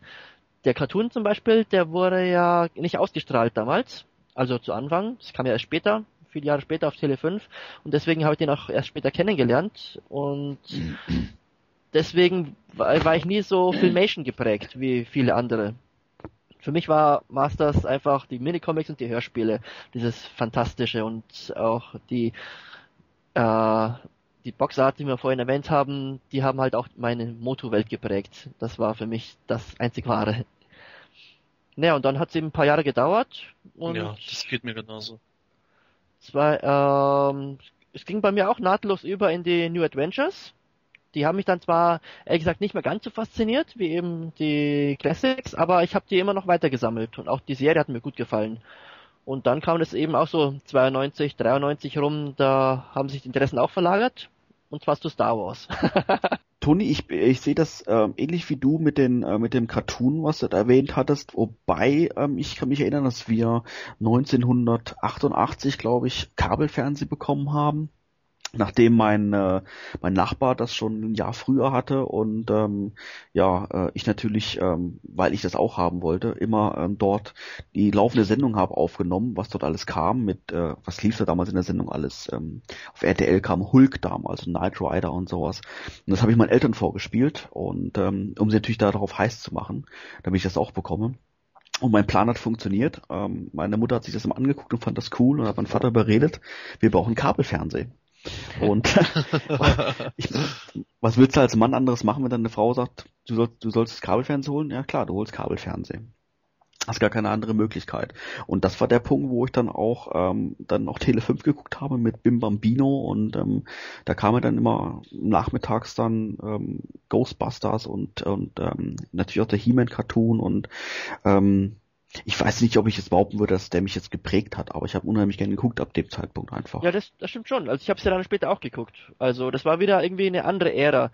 Also ich habe das immer so in verschiedene Zeiten aufgeteilt. Also der der Anfang, der eben meine Motorwelt geprägt hatte, war eben die Figuren an sich, Minicomics und Hörspiele. Und später kam dann eben die Bim Bambino-Zeit mit den Filmation-Cartoons. Die habe ich alle schon gerne geschaut, aber die, wenn ich mit den Figuren gespielt habe, da hatte ich dann einfach ein ganz anderes Feeling dabei. Das, ich habe nicht die Cartoon-Folgen nachgespielt, oder ich habe die überhaupt nicht nachgespielt, aber von der Atmosphäre, die ich mir vorgestellt habe, war das immer mehr mehr in, wie in den Minicomics oder in den E H P A-Comics wenigstens oder Interpart, wie auch immer, aber weniger der Cartoon. Sebastian, sagst du noch was zum Thema? Äh, ich, äh, keine Ahnung. Ich war jetzt damit beschäftigt, Toni zuzuhören. Ich hab da jetzt... Ich fand das ganz interessant so... Also ich, vor, allem, vor allem für mich ist es interessant zu hören, irgendwo welche Aspekte, welche Aspekte an Moto wen maßgeblich äh, prägen oder ähm, was man dabei bevorzugt. Wie jetzt Toni und ich sind da ziemlich gleich getaktet in der Hinsicht äh, äh, quasi äh, Figuren, Minicomics und Hörspiele. Und während, während andere dann wieder eher äh, den Fokus auf den Cartoon legen. Oder auch oder auch nicht mal nicht mal unbedingt Vintage-Moto, sondern dann auch äh, äh, die zweitausend X Moto sagen wir, äh, stark bevorzugen, weil da weil sie da irgendwo sich am meisten angesprochen fühlen. Ich denke mal, ihr habt euch ja alle immer irgendwelche Welten vorgestellt beim Spielen, oder? Ich meine, man hat ja ein bisschen Fantasie gehabt und man hat sich vorgestellt, wie Eternia aussah. Also ich habe das zumindest damals gemacht und für mich war das eben, wie gesagt, diese Mini-Comic-Welt und auch dieses Fantastische und das hat mir eben äh, beispielsweise beim beim Cartoon irgendwie gefehlt. Das war mir teilweise zu albern. Also vor allem halt Skeletor. Das ist ja äh, ganz klar. Er hatte seine guten Momente im Cartoon, aber meistens war halt dann doch der, äh, wie soll man sagen, der Verlierer, der auch noch von seinen, der abhängig war von seinen noch blöderen Gefolgsleuten. Und die eben alles letztendlich versaut haben. Und das hatte mich immer ein bisschen gestört.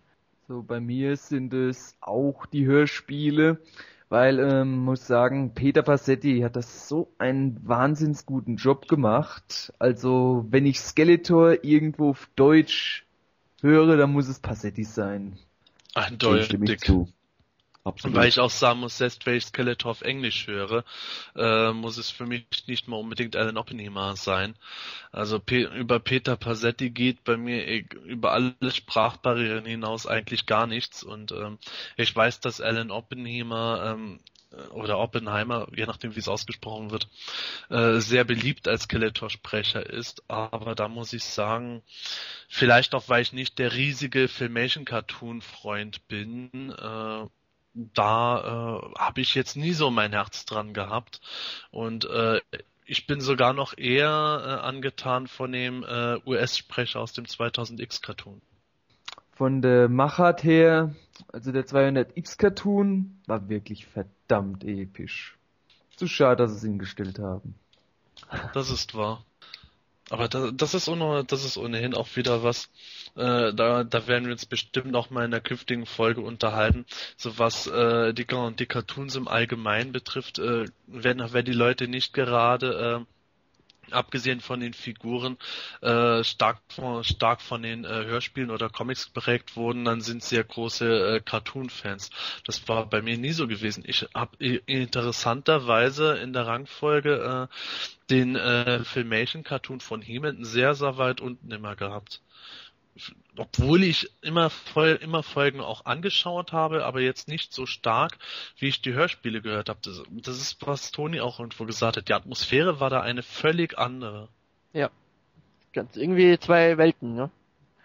Und ja, ich würde mal sagen, äh, bei Amis war das eben deswegen so, dass sie den Cartoon halt so, sagen wir mal, gehypt haben, weil sie eben, eben keine Hörspiele hatten, die armen Säue. Ja, also, eh alle nur vom Fernseher gesessen haben. Ja, genau. Also ich muss sagen, seitdem ich ja He-Man so geguckt habe, hatte ich irgendwie immer den Wunsch nach einem Sixpack. Ich meine, Eternia muss ja ein richtig toller Planet sein. Jeder Kerl, wo ein bisschen auf seine Ernährung achtet, hat ein Sixpack und die Frauen sehen alle aus wie Misses Universe. Hast du kein Sixpack? Ähm, es deutet sich langsam an. Ich habe doch nie was anderes gehabt. Im Kühlschrank sonst nirgends. Genau, richtig, das habe ich gemeint. Ich habe meinen Waschbrettbauch draußen stehen, das ist ein Waschbrett. Man muss halt mit der Zeit gehen. Früher war das äh, Sixpack am Bauch und jetzt ist es halt im Kühlschrank.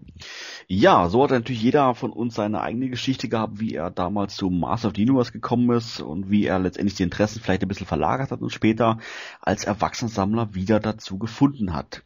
Ähm, ja, wenn du magst, erzähl uns doch mal deine Geschichte. Wie ist denn das bei dir eigentlich damals passiert? Wie bist du mit He-Man infiziert worden und wie bist du letztendlich wieder als Erwachsener zu dem Thema zurückgekommen? Wenn du magst, kannst du das ja als Kommentar hier im Thread posten. Ja, damit haben wir auch heute schon wieder das Ende dieser Folge vom He-Manischen Quartett erreicht. Wir hoffen, es hat dir Spaß gemacht und wenn du magst, kannst du ja wieder dein Feedback zur aktuellen Folge im Forum von PlanetEternia posten. Wir würden uns natürlich wie immer sehr darüber freuen. Die nächste Ausgabe erscheint ungefähr in der zweiten Juniwoche. Um keine Ausgabe mehr zu verpassen, empfehlen wir dir, das Quartett am besten kostenlos über iTunes oder auch über unseren YouTube-Kanal zu abonnieren. Die entsprechenden Links könnt ihr immer in der aktuellen News zum Quartett auf P E finden. Ganz genau. Und wenn ihr gerne ein bestimmtes Thema besprochen haben wollt, was euch interessiert, dann auch hier der Aufruf, es uns mitzuteilen. Schreibt am besten den Themenvorschlag einfach auf PlanetEternia als Kommentar in den News oder lasst uns eine E-Mail zukommen über quartett at planeteternia punkt de. Ja, genau. Unser heutiger Gast im Podcast war PlanetEternia-Mitglied Nyria, aka Stefan. Dir einen herzlichen Dank, dass du bei uns warst und wir hoffen natürlich, dass es dir hier bei uns ein wenig Spaß gemacht hat. Also Spaß hat es mir, also Spaß hat es mir gemacht. Ich hoffe, dass wir das irgendwann noch mal wiederholen können. Was ich jetzt noch zu sagen habe: Wer Fanfics auf Planet Eternia liest, kommentiert sie bitte, ansonsten quälen die Autoren ein unschuldiges Kätzchen. Und oh das mein wollen wir, Gott. Das wollen wir natürlich vermeiden. Auf alle Fälle. Also kommentieren. Ja, für alle, die auch gerne wie Stefan einmal hier bei uns im Podcast zu Gast sein möchten, können sich gerne im Forum von P E melden oder uns einfach über quartett at planeteternia punkt de eine E-Mail schicken. Wir sind immer auf der Suche nach tollen Gesprächspartnern und würden uns freuen, dich als nächsten Gast bei uns begrüßen zu dürfen. Alles, was du dazu benötigst, ist die kostenlose Software Skype und ein Headset. Ja, okay, alles klar und nicht vergessen, we all have the power. Tschüss und bis dann. Bis dann und ich bringe den Manuel jetzt ins Bett.